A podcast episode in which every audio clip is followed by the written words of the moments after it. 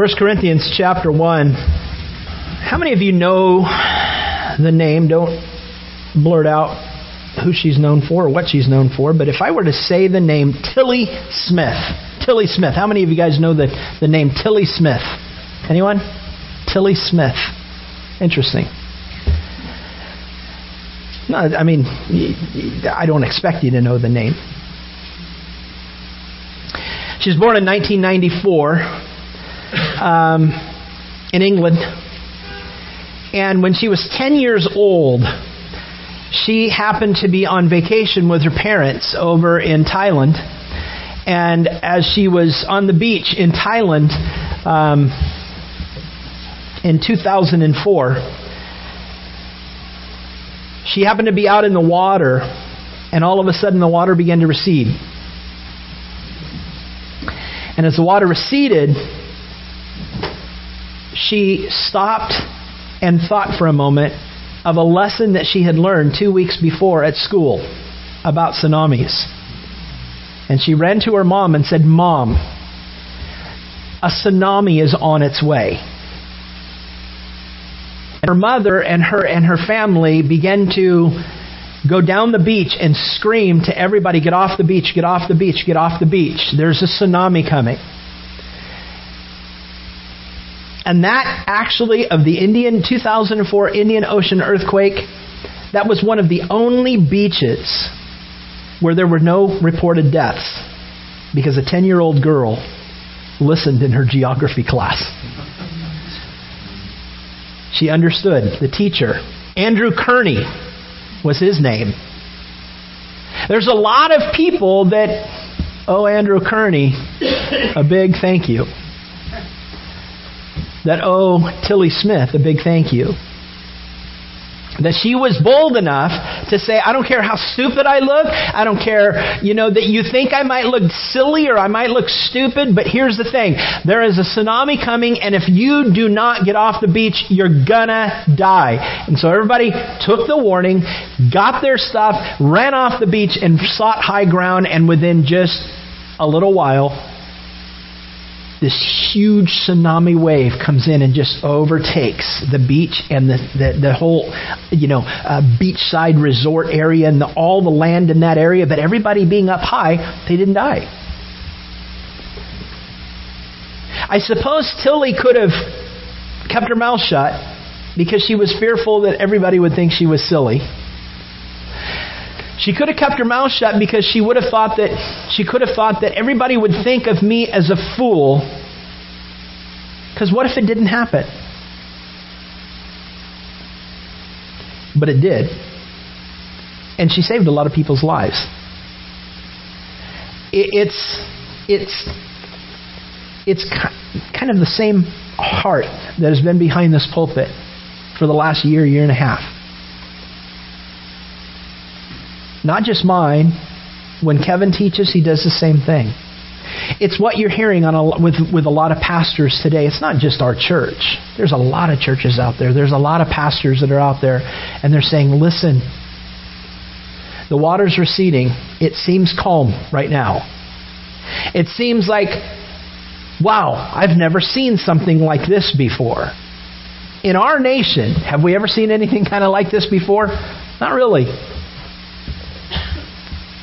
And as we see the world, the climate, not climate change, I'm not talking about that. I'm talking about the political climate. I'm talking about the, the, the, the, the world that's coming together and how things are lining up.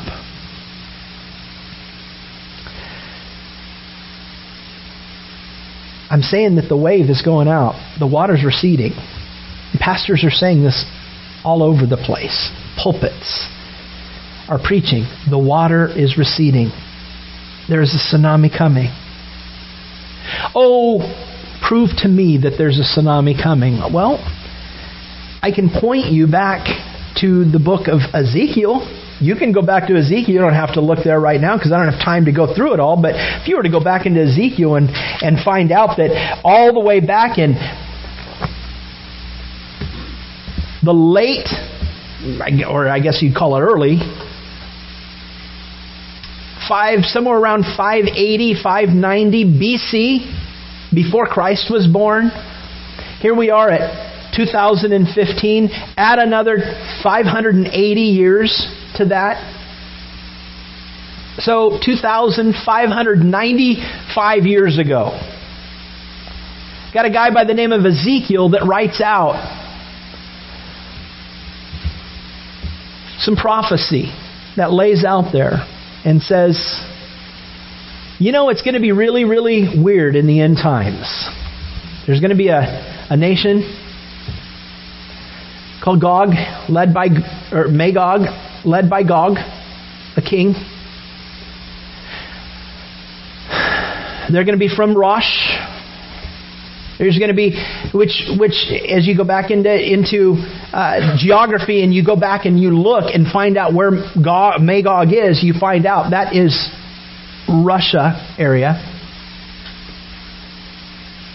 And it says that in the end days, they will come down towards Israel and they will ally themselves with Persia, which is modern day Iran.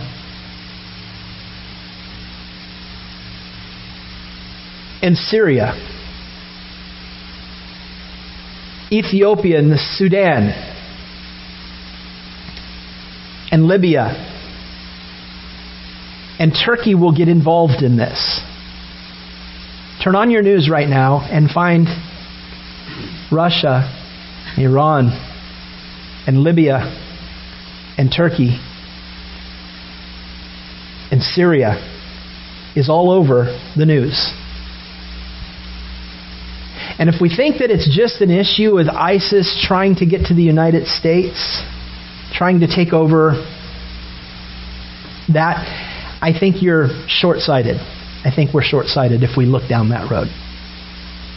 You see, because remember, as I shared earlier, that God is omnipresent he, and He's omniscient, so He sees perfectly the past from the future, the future from the past, and it's just perfect to him. And so here's the thing. As he prompted these men like Ezekiel to write, as he prompted men like Daniel to write, and you go in and he prompted people like, like John to write, and you go back and you look at prophetically what the Bible laid out in what was going to happen in the end days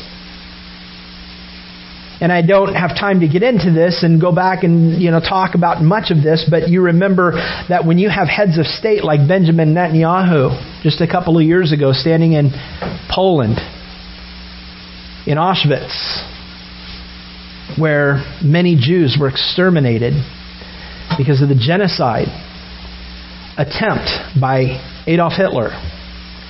And there in that prison camp, you have a head of state of Israel. by the way, when you consider Israel, Israel is a very, very, very important player in the last days. In fact, if you look at Israel, you're going to look at the temperature or the climate, the spiritual climate, the prophetic climate of what's happening. We have some very, very loved ones over in Israel right now, and some of you guys are on their Facebook page and you're seeing some of the great pictures that they're sending back. But Tim and Sonia uh, Romero and their kids are over there in Israel right now. Tim's just getting jacked, man. He's just all over it, man. He's just so excited. I talked to him uh, via text yesterday, and and he's just so excited about what God's doing in his life right now. So I can't wait for him to get back to hear more about it. But Here's the thing when things are happening and building up over there in the Middle East, especially around Israel, and when the players that Ezekiel chapter 39, 38, and 39 say are going to come to, together in the end days. And then we incorporate Benjamin Netanyahu, the head of state of Israel, standing in Auschwitz, Poland, saying, I declare that Ezekiel 37 has been fulfilled.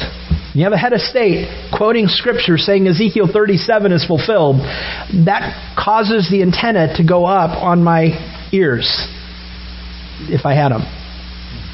The point is, what comes after 37? Well, 38 and 39. What's 38 and 39? It's these very same countries that are assembling themselves in Syria right now. And if you think it's just about Syria, know this attention will be drawn down into Israel, who just, even just over the last uh, few months, found huge, huge oil reserves in the Golan Heights. So Israel has got some of the biggest pods of oil in their land right now that they never had, that they never knew was there. They just have discovered it. Somebody wants to get their hands on that. And we can, we can politicize it and say, oh, well, that's the reason that they're going to go in it. Well, here's the thing. The Bible says in Ezekiel chapter 38, 39, it says, I will, God says, I will put hooks in your jaws and draw you down into Jerusalem. In other words, I'm going to draw Russia. I'm going to draw Iran. I'm going to draw Turkey. I'm going to draw these nations in Syria and, and Libya. I'm going to draw you into this land. What does that mean? Well, oftentimes when a term like that is used, it's it just seems like the logical thing for those nations to do. To them. But that's God putting a hook in their jaw and saying, Come on down. Come on down. Because here's what's going to happen in the end days. What does this have to do with 1 Corinthians? It has this. Listen. Paul, he writes, I'm not going to focus on too much of the first verses that I'm, I'm going to read right here. We, we went through verses uh, 1 through 9 last week. Verse 10, he says, Listen, you guys, I'm, I'm amazed at God's grace to you guys. I'm amazed. I'm amazed. But listen, I am pleading with you in verse 10. I'm so excited about you. I'm so excited about all the things that God is doing in your life. In fact, I pray for you, he says, all the time. I thank God continually for you. Verse 4, he says, I thank God always for you guys and the grace that he, he gave to you. But he says in verse 10, But listen, now I plead with you guys by the name of our Lord Jesus Christ that you all speak the same thing and that there be no divisions among you, but that you be perfectly joined together in the same mind and in the same judgment. So there was a division. There was a division that was starting to happen within the church. And the church began to be fragmented. And the church began to be, well, we have these people in the group. They started developing cliques within the church. In fact, he says it. He says, Listen, I want you to be perfectly joined together in the same mind and in the same judgment. For it has been declared to me concerning you, my brethren, by those of Chloe's household, that there are contentions among you guys. Here's the cliques that are happening within your church. I say this that each one of you says, Well, I'm of Paul. I'm of Paul's team. Or I'm of Apollos' team. Or I'm of Cephas' team. Cephas is, is Peter. Or then you got the really super spiritual ones. I'm not of either and any of those. I'm of Christ's team. And and and here's what Paul says. He goes, Is Christ divided? I mean, really, think about this. Paul likes to take things and bring things down and, and, and, and make things incredibly simple. Because sometimes we just need to look at Scripture simply. Just look at it. Like the, the, with, the, with the faith of a child, look at what the Word of God says in the literal sense, because you've heard me say it many times, right? When the literal sense makes perfect sense, make no other sense, lest you make nonsense, right? I don't know who it was, but somebody recorded that, you know, on their phone, you know, a few months ago and then put it to a rap. And so it's like it's like I don't know what was it that rap app or something like that. There was a rap app that had you know win the literal, win win win win the literal, literal, literal. You know, I do. So I'm a rapper. No, I'm not. I'm definitely not. Listen, when the literal sense makes perfect sense, make no other sense unless you make nonsense. Here's what Paul's saying. Here's the thing: Is Christ divided? I mean, really, should we have a clique of Paul? Should we have a clique of Apollos? Should we have a clique of Cephas? And then you super spiritual ones over here to have a clique of Christ? Listen, is Christ divided? Pastor Chuck used to share, my pastor who passed away quite a few, a few years ago, that I miss him terribly. I, I can't wait to see him in heaven one day. But here's the thing. He used to say this When the body of Christ is divided, pray tell, who bleeds? It's not the church. The church isn't one that's bleeding, it's Christ. It's His body that we're dividing. And so Paul, he brings this and he says, listen, those of you who say I'm Paul or Apollos or Cephas or Christ, is Christ really divided? He says, was Paul crucified for you? Or, or were you baptized in the name of Paul? Come on. Come on. Let's look at this simplistically. I thank God that I baptized none of you except for Crispus and Gaius lest anyone should say that I baptized in my own name in order to create my own clique. It's not that Paul's saying that baptism is a bad thing. He's saying, hey, listen, I didn't baptize so that you could become part of Paul. It's not about Paul. It has nothing to do with Paul. It has everything to do with Christ. Christ is unified. Christ is unified. He is not divided. Yeah, I also, he says in verse 16, I also baptized the household of Stephanas. And the next statement, I, I kind of get a giggle in me because it says, Besides, I do not know whether I baptized any other. Now, here's the thing. If you were the guy that was baptized by Paul and he didn't mention you, do you kind of go, Oh, that meant a lot to you, huh? I mean, you think of Crispus and Gaius and you, you think of Stephanas. You don't remember baptizing me? I don't know. That's my brain works that way. I'm going, oh, you baptized me, Paul. Don't you remember? I, I don't. I don't remember that. Oh yeah, and Dawn. You know. That was hilarious to me in my head. So, welcome to my mind. Paul says, For Christ did not send me to baptize, but to preach the gospel, not with the wisdom of words, lest the cross of Christ, cross of Christ should be made of no effect. Christ didn't send me to baptize. I'm sent here to preach the gospel. What is the gospel? The gospel is, what does gospel mean? We know that. Come on, church. Good news. It means good news. Why is it good news? What is good news about the gospel? That Christ died for us. That we don't have to die. There's good news because you first understand the bad news. Now, I know that there's a lot of churches that don't like to talk about the bad news, but the bad news is this. If you don't choose Christ, you, your choice is going to send you to hell. You're going to go to hell. That's the judgment that is going to come upon you. And here's the thing you're going to answer for your sins. You're going to have to stand before a holy God. And as I just said here just a few minutes ago, you're going to be standing before a holy God having to answer for your own sin. And as you do that, you're going to find yourself lacking severely. And so you will not be, there will be not one person that stands before the great white throne judgment of God that is spoken of in the book of Revelation and walk away from there justified. Walk away from there going to heaven because all who stand before the great white throne judgment of God. Now I know that that might offend some people that well God, you know, he shouldn't be a, he shouldn't be judging people because God's good. No, that's what the Bible says. God is judging people because he is good.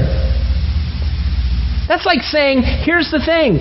Why did we just have, why did those two terrorists out in San Bernardino, which actually was where I grew up, I got a lot of friends out there that are kind of freaking out that, you know, this terrorist attack has happened so close to my home. Here's the thing. That's that's like saying, well, they shouldn't have gone and, and, and, and stopped those guys, shot them. They shouldn't have judged them. They shouldn't have done anything bad to those guys who, you know, that man and that woman. They should have just let them go because we're good. If we're good, we're going to let people go. We will not judge them. That's not, that's not even logical. That's just not logical. Logic states here's the thing you're taking people's lives, you're taking innocent people's lives, and so here's the thing there's going to be a judgment down upon you. Now I know our society is kind of moving down this road saying, let's not let's not hurt anybody. Let's not cause cause judgment on anybody. Let's just be a a society that just lets everybody live the way they want to live. The problem is, is that the people who believe that are only good with that as long as they're not affected by it. But the moment that they're affected by it, where their child is killed, or their family member, or their husband, or their daughter, or, or, or husband or wife, it, you know, somebody very, very close to them is killed, all of a sudden there's like, they wake out of the sleep and go, hey, wait a minute, somebody Somebody's got to stop these people from doing what they're doing before they go and do it to someone else. Wait a minute, you've just had a radical paradigm shift in your mind. You see, the simplicity is, is not, hey, let's just let everybody be everybody and let's not judge anyone, even if they hurt people. Because that only goes as far as your freedom you know, as, as, as far as it doesn't touch you, the problem is, is it's touching a lot of people. There are hundreds of people that have been affected, thousands of people that have been affected just by the San Bernardino attack. I can't believe that I'm talking about San Bernardino from my pulpit in Florida. Here's the thing judgment is necessary. Well, how's this? In heaven, there is no sin. And if God lets someone into heaven based upon their own goodness because they were kind of a good person according to the world standards, He lets them into heaven, but they still have some sin in them, well, then all of a sudden sin has entered into heaven, and that's, God forbid, it's not going to happen. God says that will not ever happen. Sin will not enter into heaven. And it's the reason why man was so lost and why man was in a place of desperation. We were all under the judgment of God. And it's the reason why God said, you know what? That's a bad place to be. And so here's the thing there's no way for man to ever become righteous on his own. But I love them so much that here's what I'm going to do I'm going to send my, I'm going to become a man. The person of my son Jesus Christ. And I'm going to go out there and I'm going to live among them. And I'm going to live perfectly. And I'm going to show them the way. And I'm going to warn them. And I'm going to talk to them. I'm going to tell them that the water's receding. I'm going to tell them that there's a tsunami on the way. And there will be those that will listen, but there will be those that will not. And when all is said and done, those who listened will be saved, and those who didn't will not be. And, and so, Jesus came and showed us the way. But he didn't stop there. He actually took our place when he was hung on a cross. He took your sin, my sin, upon his shoulders, and he paid a penalty and a judgment that you and I would never be able to pay. We couldn't have done it because we were not that righteous. And so he did that for us. And based upon our belief in that, based upon our belief and our faith that God did what He did for us and He rose again from the dead three days later, I am justified. I am, sa- I am saved by Christ. I am saved through God, through Jesus Christ. I am saved to go to eternal heaven because of what God has done for me. Now, here's the thing it's foolishness to the world. They're thinking, wait a minute, the, come on, you really believe that? Do you also believe in Santa Claus and the Easter Bunny? That's what Paul says. The message of the cross is foolishness to those who are perishing. Verse 18 of, of 1 Corinthians 1. The message of the cross is foolishness to those who are perishing, but to us who are being saved, it is the power of God.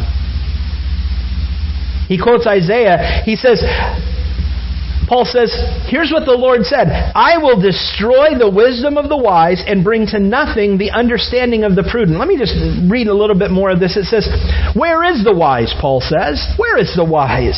Where's the scribe? Where's the disputer of this age? Has not God made foolish the wisdom of this world? For since the wisdom, for since in the wisdom of God the world through wisdom did not know God, it pleased God that through the foolishness of the message preached, the gospel, to save those who believe.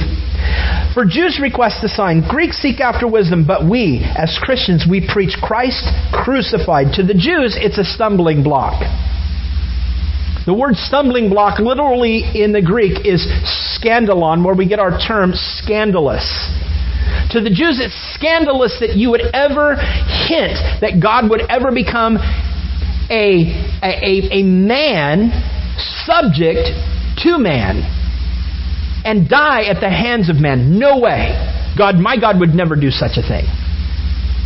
The Jews, it's a stumbling block. Wait a minute, my God's powerful. My God doesn't need to do that. My God can overcome. Well, here's the thing. To the Jew, here's the thing. You will have to bear your own responsibility.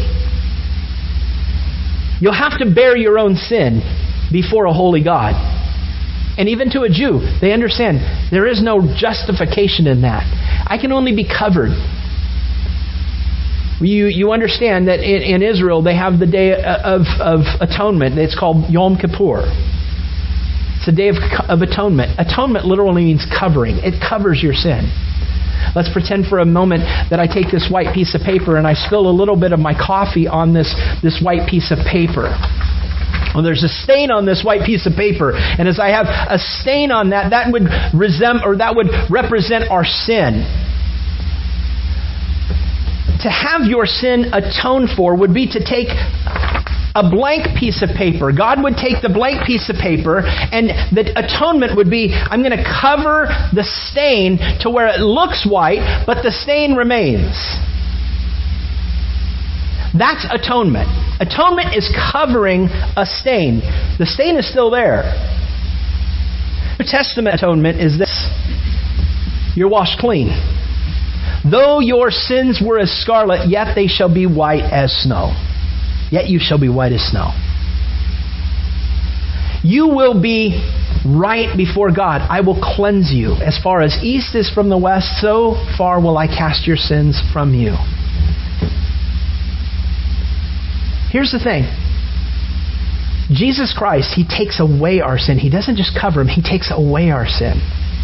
And so to a Jew, it's a stumbling block that God would ever relegate himself down into the form of a man. In fact, if you go back into Psalm 22, it, it's really uh, an interesting thing.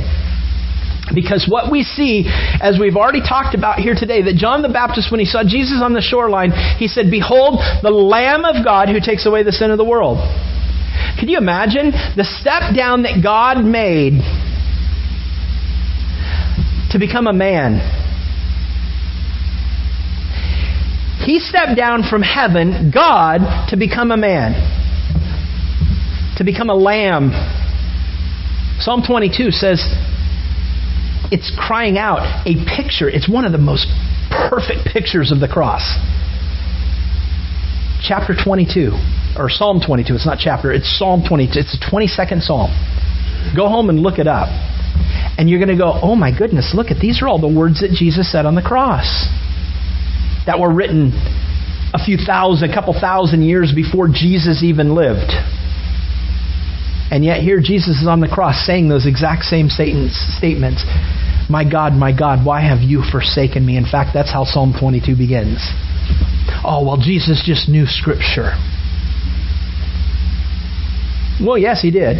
But he was also God who knows all things, past, present, future. There's nothing known that could not be known by Christ himself. And so here's the thing.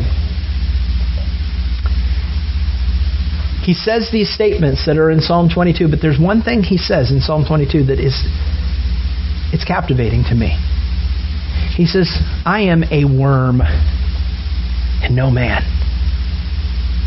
You want to know what was going through the mind of Christ as he was hanging on the cross? This is what he was thinking about on the cross. Go back and look in Psalm 22. He says, I am a worm and no man. The worm, and I don't have time to get too much into this, but it, the, the worm was a Toloth worm. Toloth. A Toloth worm was a worm that actually would go, and it was a worm that still exists, that will, to, to give birth to its kids, the Toloth worm will go up and fix itself to a branch and glue itself to a, a branch or a piece of wood. And the Toloth worm would then fix itself, cocoon itself to that, it, not cocoon itself, but just fix itself, glue itself to this to this branch. And in the process of birthing its young, it would sacrifice its body and explode. And the, the, the baby Toloth worms would come and pr- be produced from that. But this Toloth worm that goes up there and fixes itself, when it explodes, it leaves a deep red stain. And I find that fascinating that Jesus likens himself to a Toloth worm. For the stain on the cross birthed you and I. It was the blood of Jesus Christ that gave you and I life. I'm a worm and no man. God, He went from God to man to lamb to worm. You and I. For you and me. That's what He did. It's foolishness to the world. It might be foolish to you in here. And I pray that your eyes would open up before it's too late.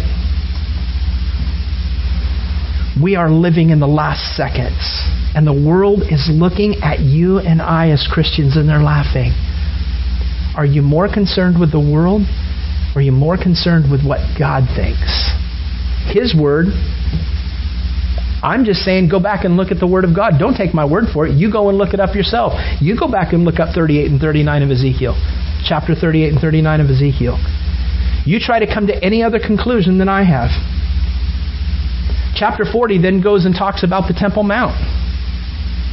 Talks about how the Temple Mount, right now there's no temple on it. Guess what? There's no temple on the Temple Mount right now.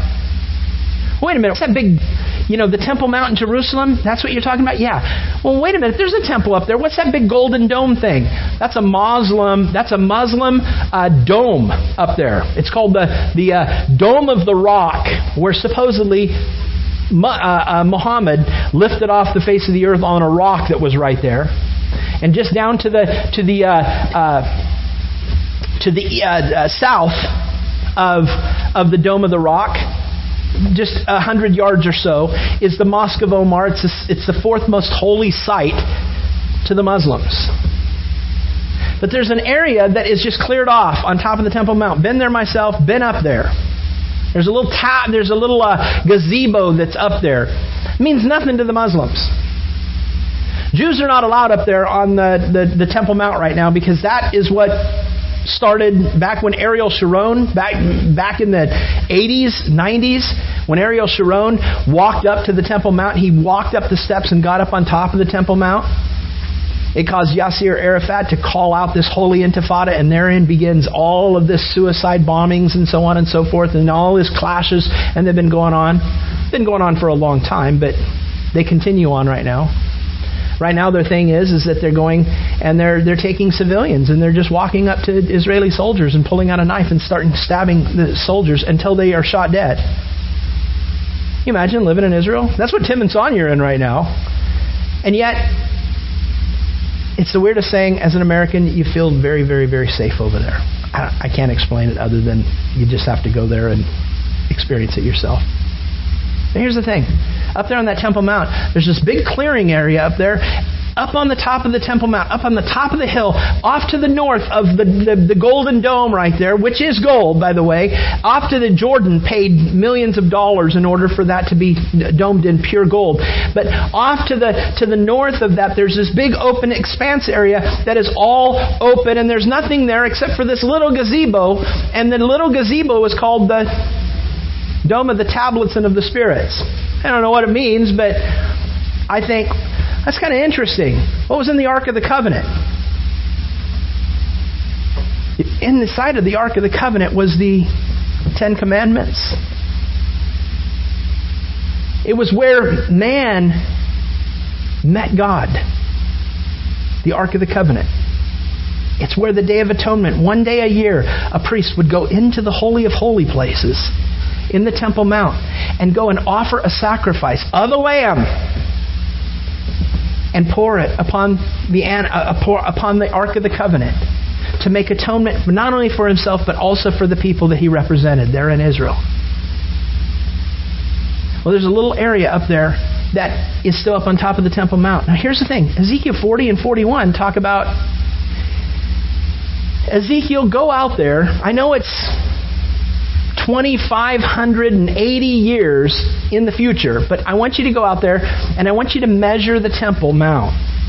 And as you measure this Temple Mount, measure this part off and give it to the Gentiles, give it to the Muslims. And you know, you can go up to the top of that Temple Mount and you can measure this off, and the Dome of the Rock would be on the outside of that, that outer wall. Look it up, man. This is Scripture. Written 25, 2,800 years ago. Or 2,580 years ago, I'm sorry. 2,580 years ago. Yeah, I mean, that's just coincidence. Really? Do you really think that it's coincidence? I'm telling you, as pastors are telling you from all over the nation, all over the world, the water's receding. And you're on the beach, and a tsunami is coming. And if you don't have a relationship with Christ, you will be caught up in the wave and you will die in your sin. And I say, come on, guys. I, I finished with this. God handpicked. You've heard me say this so many times, but to me, it has always meant so much to me. It has always had such an impact in my life that if God could, if we could figuratively in our minds picture this, that God from Adam all the way down that way until the last person that will ever live upon the face of the earth. He put them all in this infinite, not infinite line, because there's finite number of people that have ever lived upon the face of the earth. Here's the thing. All the way down there is Adam. You can't see him because he's so far away. And then you, shoulder to shoulder, it goes all the way down to the last person that will ever live upon the face of the earth. God went and he handpicked Adam. Adam, Eve, I want you to be here in the beginning. Moses, I'm going to have you. He handpicked Moses for a time of the law. Abraham, I'm going to have you there because there's where faith is going to begin. Where you believe in me and I'll account it unto you for righteousness. Moses, yeah, and then I'll, I'll bring you in. Then I'll bring in a king. Here's David. And he goes on and he gets to the disciples. He gets to some fishermen who just are normal people. He goes, You know what? I know that people just think you're just a fisherman, but you know what? I'm going to use you to radically transform this world. I'm going to use you guys to turn this world upside down. And so he grabs a few fishermen, tax collector, takes a, a, a, a Sadducee, or not a Sadducee, but a, but a Pharisee, not a Sadducee, a Pharisee in Paul, makes him an apostle, he handpicks Paul. You're going to represent me in this time period because that time period, it is so important for you to understand. In fact, in December 6th of 2015, Don Haskins is going to be preaching your letter that you wrote to Corinthians, the second letter you wrote to Corinthians. There, I'm having you do that because that is going to play a role in my plan. And he just continued to pick these men and women upon the face of the earth as he, as he just went down through the ages. But here's the thing, and here's what means so much to me, and hopefully means much to you. And here's the thing when his finger came to you, if we truly are living in the last days, I believe that when his finger came to you, he picked you and said, I want you to represent me in the last days. And so those of you who sit there and go, well, if I was in the Garden of Eden, I wouldn't have done that. If I was one of the disciples, I wouldn't have, you know, said, well, can I sit at one of your right hand or your left hand? What a stupid thing those guys were talking about. Jesus said we call down fire from heaven and wipe out all Samaria? Yeah, try it. See how far you get with that, James and John. You know, we sit there and we look back and we, we, we we, we look at some of these old stories that we see in Scripture and we go, What were you thinking? What were you thinking?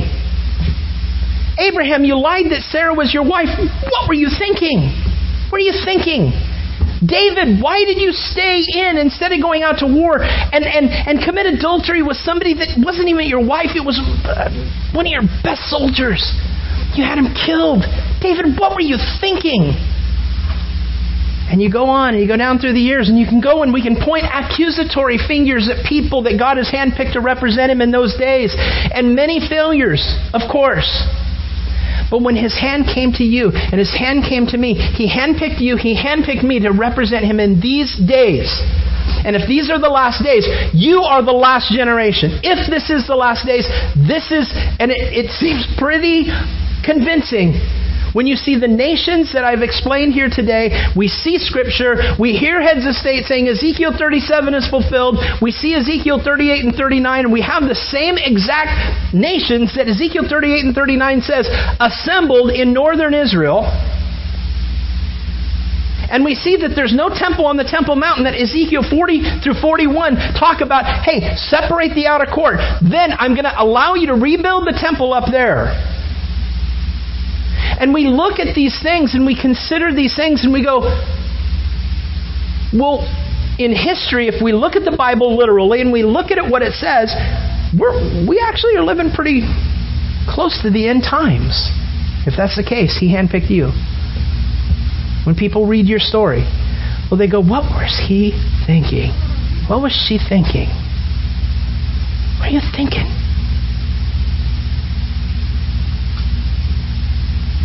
My friend,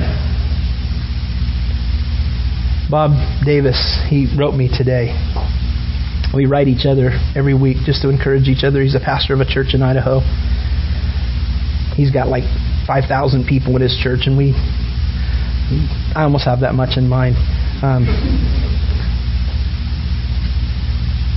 he uh, he wrote me this week. He's one of my best friends. He wrote this: "How beautiful on the mountains are the feet of those who bring good news." Go for it, my friend. The Lord Himself is with you. Here's the thing: we're living in these days where it's beautiful if we go and we share the gospel. And we're not cowering back because we're thinking that the world is going to mock us. I don't care what the world says. The world didn't die for me. The world didn't die for you. The world is not going to stand for you. It will not die for you. It will not care about you when you're gone. The world cares nothing about you. Why would you live for it? What's holding you back? God's finger came to you in this day. Will you be a herald? Will you be a Tilly Smith standing in the ocean? You've, you've now heard the lesson of Andrew Kearney. His name's Pastor Don. There's warnings. Guys, we're living in the last times. We got to get out there. We got to share this stuff. I don't care if people mock you. I don't care if people call you foolish. The wisdom of this world is foolish. Message of the cross is foolishness, but only to those who are perishing. But to us who are being saved, it is the power of God. Engage, man. Get in the game and let's make a difference in our life. Amen. Father, thank you so much. I, I pray, God, that this message will have resonated with every one of us in this room. Lord, I don't know if anybody came to know you today. I don't know. The Lord, it sure would be nice to know if they did. But you know what? It doesn't matter if I know. All that matters is you. I pray, God, that you've touched someone's heart in this room. I pray that, God, that they, you know, there might be a majority of the room sitting here going, okay, good, message is over. I can go, go about my day. But maybe there's one person in here that said, hey, you know what? That was like a stinking wake up call to me. I just got slapped in the face today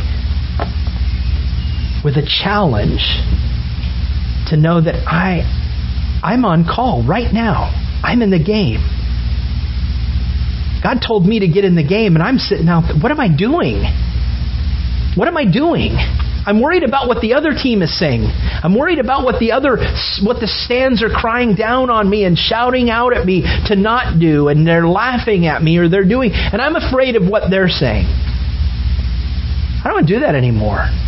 I want to take the ball and I want to run with it because that's what God's called me to do. I'm going to pick it up and I'm going to walk and I'm going to I'm going to walk in His strength, not in my strength. But I'm not going to cower. I'm not going to let me dictate whether or not I speak on behalf of the Lord from this day forward, because it's not about me anymore. If God, you handpicked me, and these are truly the last seconds, then Lord, let my life matter. If that's you today, don't forget what God has done in your heart right now. Don't walk out of this building and leave what God is doing in your heart right here. Go out in the power, the Spirit of Jesus, in love.